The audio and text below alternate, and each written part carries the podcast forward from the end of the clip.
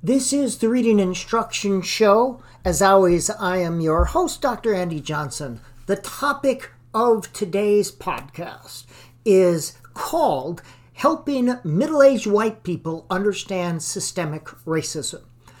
Now, I am not an expert in critical race theory or systemic racism. I'm simply a middle aged white guy trying to come to grips with systemic racism and contribute where I can. I'm just an old literacy professor trying to do my part. Now, I may not get it just right, but I'm trying.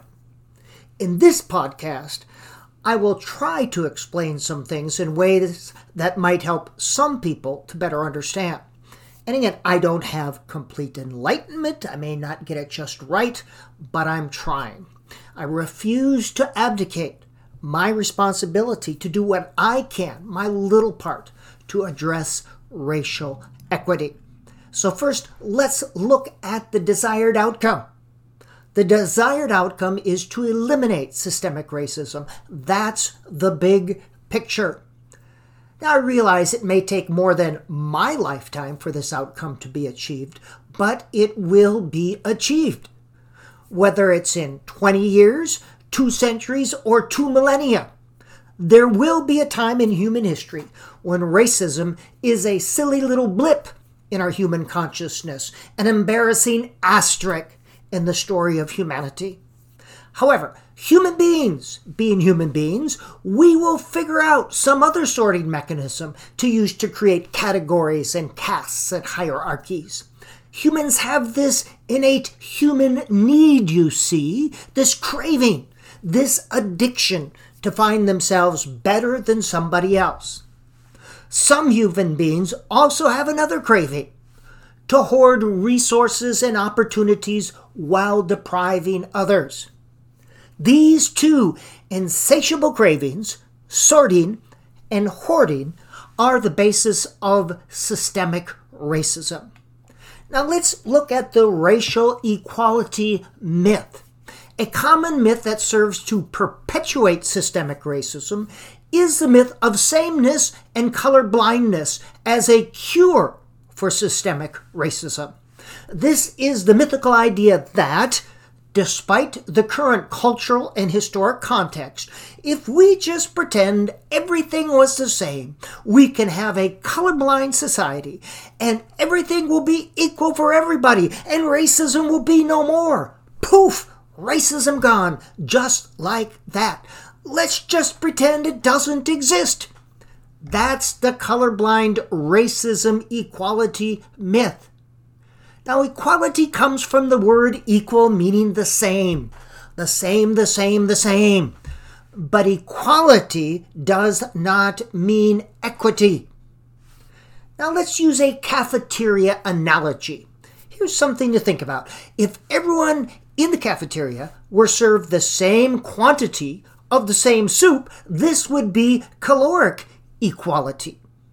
However, if in that cafeteria there was a sumo wrestler, an adolescent boy playing football, a gymnast, a five year old child, a 62 year old liter- literacy professor, and an 88 year old person, the same caloric intake would be sufficient in some cases and severely lacking in others. Equality does not mean equity. Our goal is racial equity. Equity means being fair. Thus, it's recognized that for each to function at his or her highest in that cafeteria, each person would need a different type of meal and different quantities. One cup of soup might be equal, but it would not be equitable. Now, here's another analogy. Let us imagine that we are at a high school track meet and it's time to run the mile. In this race, a group of runners from Webster High School are made to start the race 200 meters behind the starting line. Even though the conditions were equal at the start of the race and all the runners started at the same time, it would be very hard for the runners from Webster High School to catch up to the other runners. For there to be equity the runners would need to start the race at the same place and the same time. Now, racism needs to be understood in the context of history. In the book, An African American and Latinx History of the United States, I recommend this book. Paul Ortiz describes how people of color have been enslaved and exploited and deprived for hundreds of years. They continue to be disadvantaged and restricted by societal systems, usually for economic gain. The idea that we'll simply wake up one morning and think that starting today, everything's going to be the same and we will all be equal and we won't seem color. This is naive to the point of ignorance. As well, it assumes that those in power are going to wake up on that same great getting up morning and will willingly give up their power.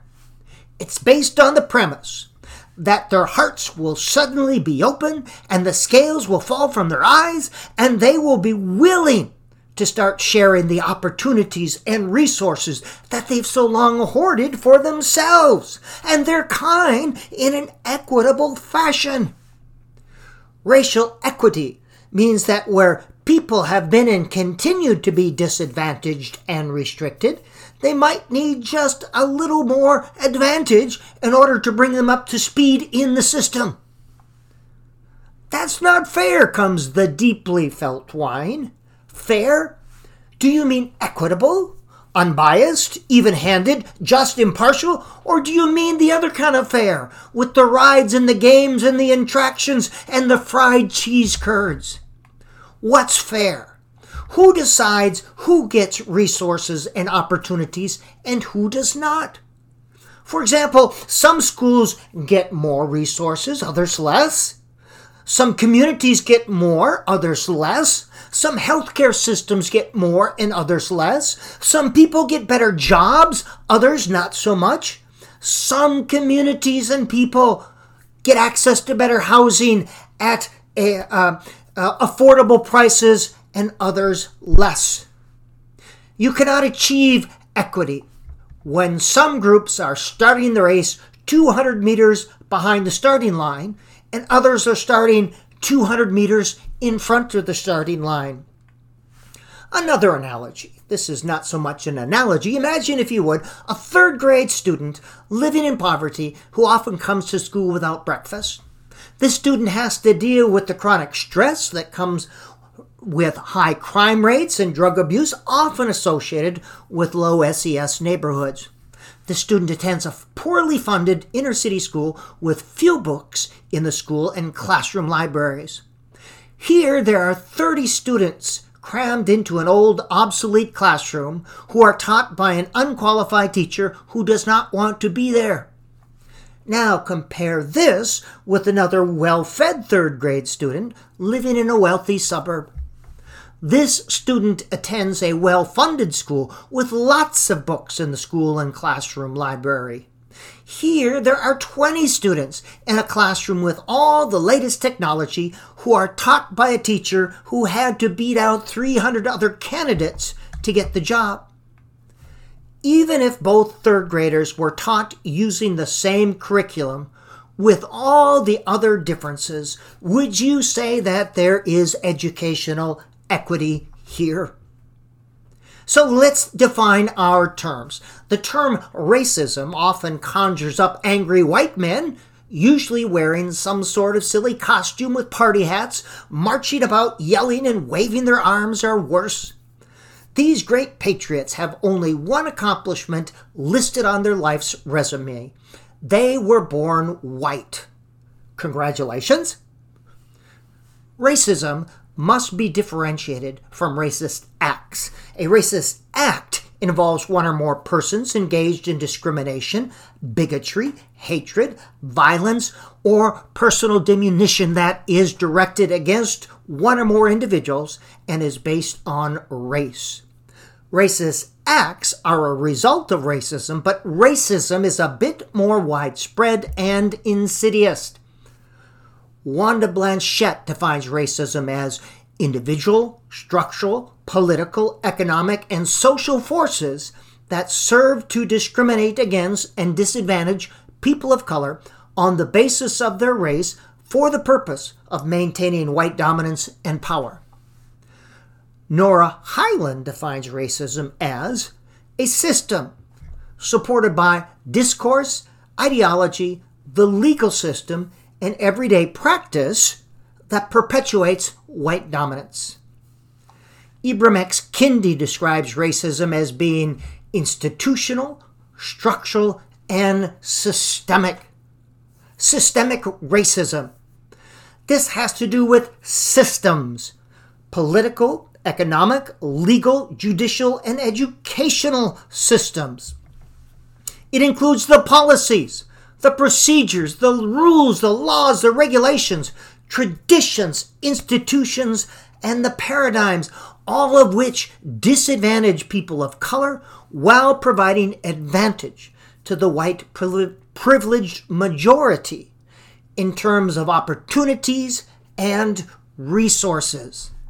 Systemic racism, whether implicit or explicit, intentional or unintentional, is so enmeshed in the fiber of our society that it often seems normal and goes unnoticed. As such, systemic racism calls for a systemic response. So, the desired outcome, keep our eye on that. It is to reduce and eventually eliminate systemic racism. That's the big picture. This outcome will not be adequately addressed with a workshop. There cannot be a single solution coming from one or two groups. Systemic racism calls for a systemic response in which all of us are involved to change systems and thinking. Some of these ideas will be the topic of my next podcast.